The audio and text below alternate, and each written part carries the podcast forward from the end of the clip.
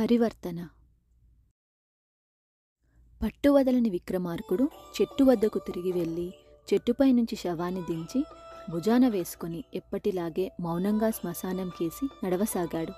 అప్పుడు శవంలోని బేతాళుడు రాజా ఇంత అర్ధరాత్రి వేళ ఈ భయంకర శ్మశానంలో నువ్వు పడుతున్న శ్రమ చూస్తుంటే జాలి కలుగుతున్నది.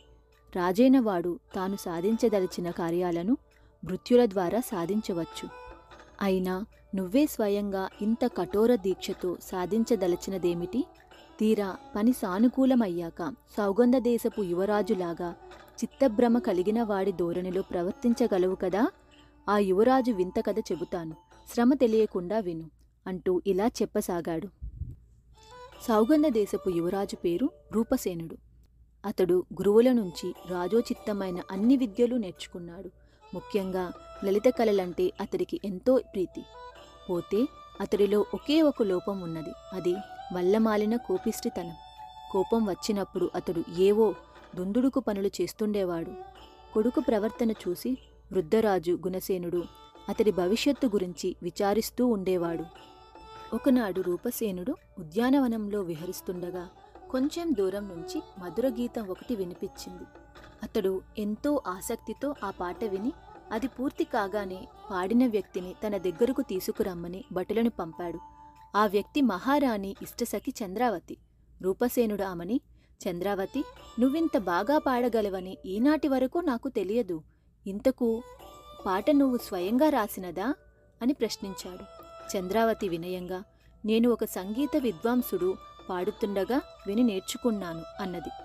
అలాగా ఇంత మధురంగా స్వరబద్ధం చేసిన ఆ విద్వాంసుణ్ణి చూసి తీరవలసిందే అని రూపసేనుడు చంద్రావతి ద్వారా మర్నాడు ఆ విద్వాంసుని రప్పించాడు.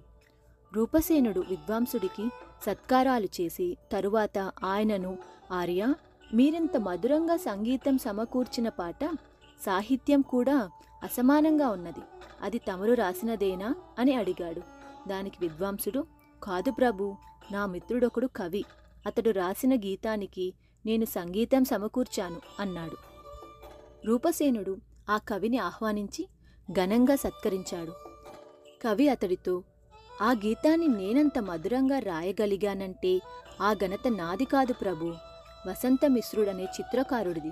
అతడు చిత్రించిన ఒక చిత్రంలోని యువతి అద్భుతమైన సౌందర్యానికి సౌకుమార్యానికి ముఖంలో కనపడే సంస్కారానికి ముగ్ధుడనై ఆ గీతం రాశాను. అన్నాడు. ఒక కవిని అంతగా ఆకర్షించిన చిత్రంతో సహా చిత్రకారుణ్ణి తీసుకురమ్మని రూపసేనుడు భటులను పంపాడు. చిత్రకారుడు వచ్చాడు. రూపసేనుడు అతడు తెచ్చిన చిత్రం కేసి చూసి ఒక్క క్షణకాలం నిశ్చేష్టుడై వసంతమిశ్ర ఈ చిత్రంలోని యువతి సజీవ సుందర లేక నీ ఊహాకల్పన? అని అడిగాడు. అందుకు వసంతమిశ్రుడు సజీవ సుందరే ప్రభు ఆమె సువర్ణపురపు జమీందారు ఏకైక పుత్రిక స్వర్ణమంజరి. నేను ఆమెను ఒక దేవాలయంలో చూసి ఆ సౌందర్యాన్ని మరిచిపోలేక ఇలా చిత్రించాను అన్నాడు. ఆ సమాధానానికి రూపసేనుడు పరమానందభరితుడై స్వర్ణమంజరి కోసం భటుల్ని పంపించాడు. ఊహించని విధంగా వాళ్ళు స్వర్ణమంజరికి వారం క్రితమే వివాహమై అత్తవారింటికి వెళ్ళిపోయినట్లు సమాచారం తెచ్చారు. ఆ మాట వినగానే విపరీతమైన ఆశాభంగానికి గురైన రూపసేనుడు వెంటనే అంతులేని కోపంతో చంద్రావతిని సంగీత విద్వాంసుణ్ణి కవిని వసంత మిశ్రుణ్ణి ఖైదు చేయించాడు. వాళ్ళు పొందిన భావావేశాలే తనకు ఇంతటి నిరాశావేదనలు కలగటానికి కారణం అయ్యాయన్న అతడి మూర్ఖవాదనకు ఎవరూ సమాధానం చెప్పలేకపోయారు. ఒక సంవత్సరం గడిచింది. రూపసేనుడు జరిగిన దానిని పూర్తిగా మరచిపోయాడు. కానీ అతడి కోపావేశానికి గురైన నిర్దోషులు మాత్రం చెరసాలలోనే మగ్గుతున్నారు. సౌగంధ దేశం పక్కనే జయంత దేశం ఉన్నది. ఆ దేశపు రాజు ఏటేటా ఘనంగా వసంతోత్సవాలు జరిపిస్తాడు. ఆయన పంపిన ఆహ్వానం అందుకుని రూపసేనుడు అక్కడికి వెళ్ళాడు. ఆ ఉత్సవాల్లో ఒకరోజు అద్భుతంగా సంగీత కచేరీ చేసిన ఒక యువతి తన గాత్రంతోనూ ముఖ భంగిమలతోనూ అతన్ని అమితంగా ఆకట్టుకున్నది. ఆమె ఎవరన్న రూపసేనుడి ప్రశ్నకు జయంత దేశపు యువరాజు సమాధానం చెబుతూ ఆమె మీ దేశపు యువతే రూపసేన? సువర్ణపుర జమీందారు కుమార్తె. మా దేశపు వాడైన నవీనుడనే గాయకుణ్ణి పెళ్ళాడి ఇక్కడికి వచ్చింది. సుగుణాల రాశి మధుర గాయని అన్నాడు. రూపసేనుడికి గతమంతా ఒక్కసారిగా గుర్తుకొచ్చింది. క్షణకాలం పాటు అతడు తీవ్రమైన కోపావేశానికి లోనయ్యాడు. కాని అవతలి వ్యక్తి స్త్రీ కావడం అందున వివాహిత కావడం అతడి కోపానికి ఆనకట్ట అయింది పాట ముగిసిన తరువాత అతడు స్వర్ణమంజరితో మాట్లాడాలన్న కుతూహలం కనబరిచాడు. భర్త వెంట రాగా ఆమె వచ్చి రూపసేనుడితో కొద్దిసేపు మాట్లాడింది.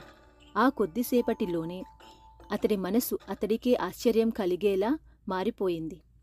స్వర్ణమంజరి మృదుభాషణ ఆమె ముఖంలో నడవడికలో కనిపించే స్వచ్ఛత సంస్కారం ఆమె రూపలావణ్యానికి మరింత వన్నె తెస్తున్నది ఆ రోజే రూపసేనుడు తన రాజ్యానికి తిరుగు ప్రయాణం అయ్యాడు అతడు రాజధాని చేరుతూనే మొదట చేసిన పని తను ఖైదు చేసిన వసంత మిశ్రుడు మొదలైన వాళ్ళందరినీ విడుదల చేయించడం. అంతేకాక వాళ్ళను సగౌరవంగా సభకు ఆహ్వానించి విలువైన కానుకలతో సత్కరించాడు. బేతాళుడు ఈ కథ చెప్పి రాజా రూపసేనుడు వింత ప్రవర్తన గురించి నీ అభిప్రాయం ఏమిటి? ఆశించిన స్త్రీ దక్కనందుకు అన్యాయంగా వసంతమిశ్రుడు వాళ్ళను ఖైదు చేసిన అతడు ఆమె కనబడగానే వాళ్ళను విడుదల చేసి సత్కరించడమేమిటి? అతడిలో వచ్చిన ఇంత మార్పుకు అతడి చిత్తభ్రమే కదా కారణం? ఈ సందేహానికి సమాధానం తెలిసి కూడా చెప్పకపోయావో? నీ తల పగిలిపోతుంది అన్నాడు. దానికి విక్రమార్కుడు రూపసేనుడిలో పూర్వజన్మ సంస్కారం ఉన్నది. కాని అది మబ్బుల చాటున చంద్రుడిలా అతడి కోపపు నీడల్లో మరుగుపడింది. మబ్బులు దట్టంగా కమ్మినప్పుడు ఒక్కొక్కసారి పిడుగులతో వర్షం పడినట్టే అతడి కోపపు తీవ్రత ఎవరినో ఒకరిని బాధించింది. తీవ్రమైన సూర్యకిరణాలు మబ్బులను మట్టుమాయం చేసినట్టే స్వర్ణమంజిర్లోని పవిత్రత అతన్ని ఆకర్షించి పునీతుణ్ణి చేసింది. అతడిలో కలిగిన ఈ పరివర్తన చిత్త సంస్కారం అనిపించుకుంటుంది గాని చిత్తభ్రమ అనిపించుకోదు అన్నాడు. రాజుకు ఈ విధంగా మౌనభంగం కలగగానే బేతాళుడు శవంతో సహా మాయమై తిరిగి చెట్టెక్కాడు.